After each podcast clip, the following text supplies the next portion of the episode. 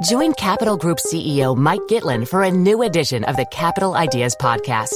In unscripted conversations with investment professionals, you'll hear real stories about successes and lessons learned, informed by decades of investment experience. It's your look inside one of the world's largest asset managers. New episodes are available monthly. Subscribe wherever you get your podcasts. Invest 30 minutes in an episode today. Published by American Funds Distributors, Inc. Support for this podcast and the following message come from Corient. Corient provides wealth management services centered around you. As one of the largest integrated fee only registered investment advisors in the U.S., Corient has experienced teams who can craft custom solutions designed to help you reach your financial goals, no matter how complex. Real wealth requires real solutions. Connect with a wealth advisor today at Corient.com. That's Corient.com. The last three days has seen billions wiped off the value of Lloyd's and has left its 3 million shareholders worried about how much worse it can get and whether they should get out while they still can. Philip Hunt from Devon contacted FT Money with this question. I'm a small shareholder in Lloyd's. I bought 2,300 shares a year ago, paying around £4 per share. The shares are now worth 50p or a pound. Should I sell and move the remaining cash into something not financial to recover my loss? Should I hang on in there or should I buy some more while they're still cheap? I'm here with Richard Hunter, Head of UK Equities at Hargreaves Lansdown, to answer Philip's question. So, Richard, should he be worried and should he be perhaps thinking about selling his shares? Well, the, the overall market view at the moment, taking um, all of the views of, of various analysts into account, mm. is, is what you might call a weak hold. So it's certainly not an outright sell. Mm-hmm. Um, but of course, the reason it's a weak hold are for those fears of nationalisation. And what about perhaps the idea that because the share price has gone down by so much and they're actually looking relatively cheap now, that perhaps it's time to buy Lloyd shares?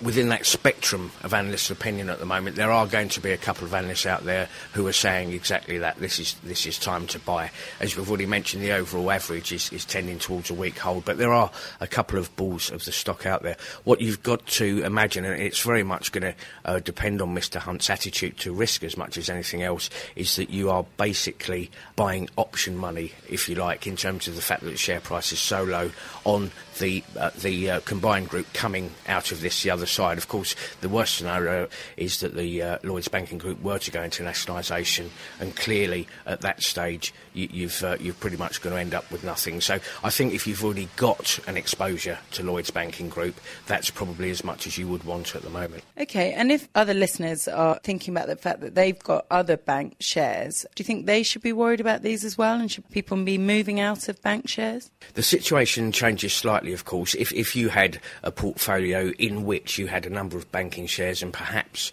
you didn't have that diversification which any portfolio should have, you, you might be looking to trim some of those banks anyway. Overlaid uh, on top of that, of course, is a simple fact that in general terms, that the UK banking sector um, is, is fairly weakly viewed by the market at the moment. There are probably two exceptions just about. They are HSBC who are seen as having a, a massive regulatory uh, capital cushion and therefore very unlikely to need to go to the market for additional funds.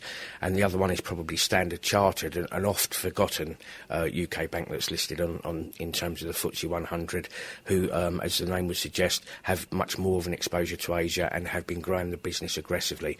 But certainly in terms of the UK banks uh, that that leaves, which is basically RBS, Barclays, and of course Lloyd's Banking Group, um, the tendency is, is again to be on, on the sort of weak hold front on the basis that even at this late stage, nationalisation is a remote possibility uh, for any one of those. That was Richard Hunter from Hargreaves Lansdown in the FT Money Show update on Lloyd's Banking Group.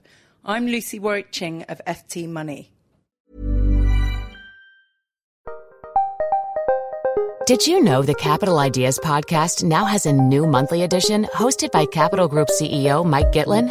Through the words and experiences of investment professionals, you'll discover who was their best mentor, what's a mistake they made that changed their approach, and how do they find their next great idea.